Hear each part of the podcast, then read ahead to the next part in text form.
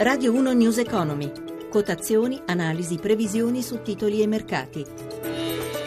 Dati del servizio pro quote del gruppo London Stock Exchange.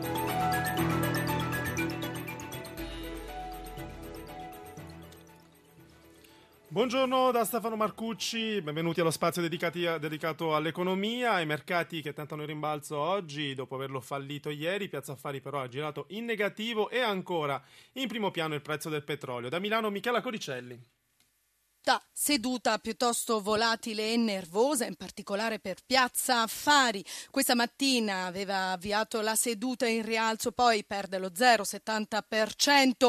Eh, Francoforte piatta in leggero rialzo Londra e Parigi, ma Atene di nuovo a preoccupare meno 3,80%. Intanto le quotazioni del petrolio continuano in caduta libera. Il Brent è sceso oggi sotto i 50 dollari al barile per la prima volta da maggio 2009 a 49,90 95 dollari al barile, il greggio americano poco sopra i 47 dollari. Debole oggi anche l'euro a 1 dollaro 18,73, scusate, vicino ai minimi degli ultimi nove anni rispetto al biglietto verde. Lo spread fra BTP italiano e Bund tedesco è risalito a 140 punti base, rendimento 1,83%.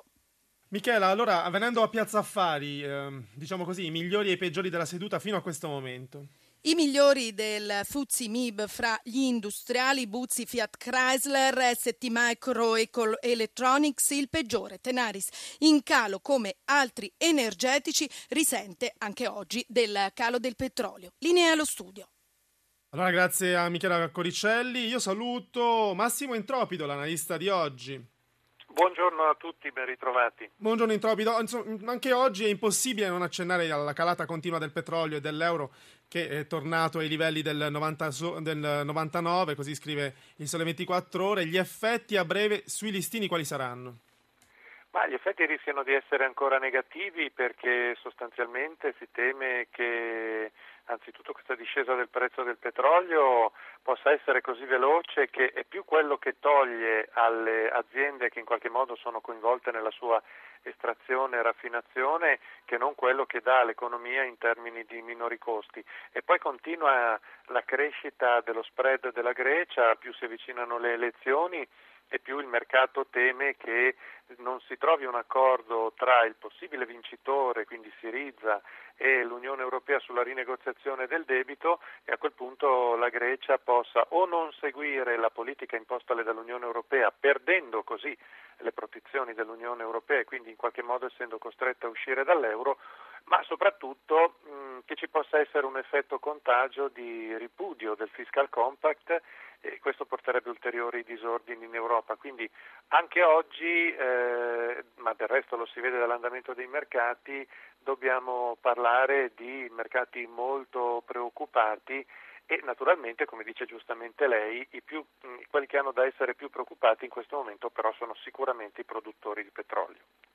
Uh, in realtà, però, forse il market mover della giornata potrebbero essere i dati sull'inflazione nell'area euro. Sono usciti quelli sulla disoccupazione, ricordiamo 13,4%, un record in aumento di 0,2 punti percentuali, ma più importanti ancora per i mercati sono quelli sull'inflazione. Perché? Perché avrebbero un effetto sulla politica monetaria della BCE.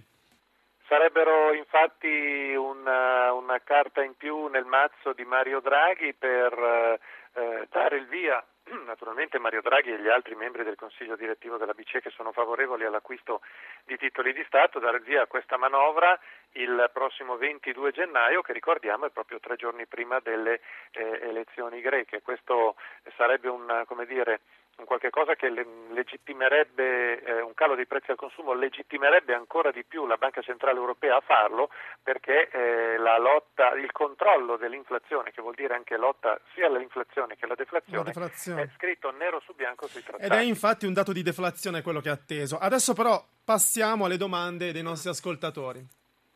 Buongiorno, sono Giovanni da Catania. Vorrei delle informazioni riguardanti le azioni Saipem Possiamo, cosa possiamo allora suggerire a Giovanni da Catania? Ma Saipem, come tutte le, le, aziende del settore, quindi infrastrutture ricerca petrolifera, sta, sta soffrendo molto, paga anche la, il, diciamo, lo scioglimento del consorzio South Stream che può portarle eh, un, un, un, danno là, quest'anno di circa un miliardo, quindi il consorzio tra Gazprom e Eni per, per il gasdotto e quindi è un titolo su cui in questo momento non c'è molto ottimismo. La vedremo più forte se riuscisse a superare gli 8,60 euro, 8,70 euro, almeno questo da un punto di vista speculativo. Allora, una domanda che ci arriva via email. Un nostro ascoltatore ci dice di aver acquistato obbligazioni con ETF o ETF su obbligazioni e chiede se è tempo adesso di vendere. Abbiamo un minuto per rispondere a questa domanda. È una domanda molto interessante. Questo ETF che replica l'andamento delle obbligazioni, quindi che vede i prezzi delle obbligazioni salire, soprattutto se fossero quelle europee, perché i rendimenti continuano a scendere vediamo ogni, quasi ogni giorno dei minimi storici di rendimento per il Bund tedesco, l'obbligazione tedesca a titolo di Stato tedesco a 10 anni, che fa poi il prezzo un po' a tutti gli altri, che è poi quello su cui è calcolato lo spread. Si è guadagnato molto, ma si potrebbe guadagnare di più la Banca Centrale Europea iniziasse questo quantitative easing, cioè questo acquisto di titoli di Stato che riguarderebbe anche i titoli tedeschi, che sono un paese che proprio non ne ha bisogno.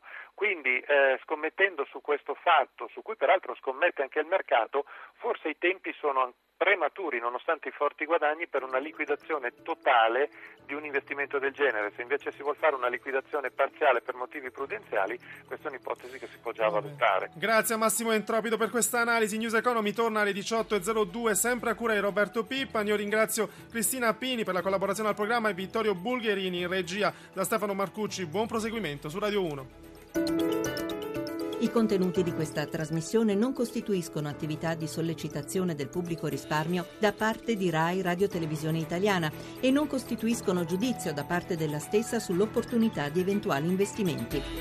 RAI Radio Televisione Italiana non è responsabile di eventuali errori che potrebbero derivare da un non corretto utilizzo delle informazioni contenute in questi servizi.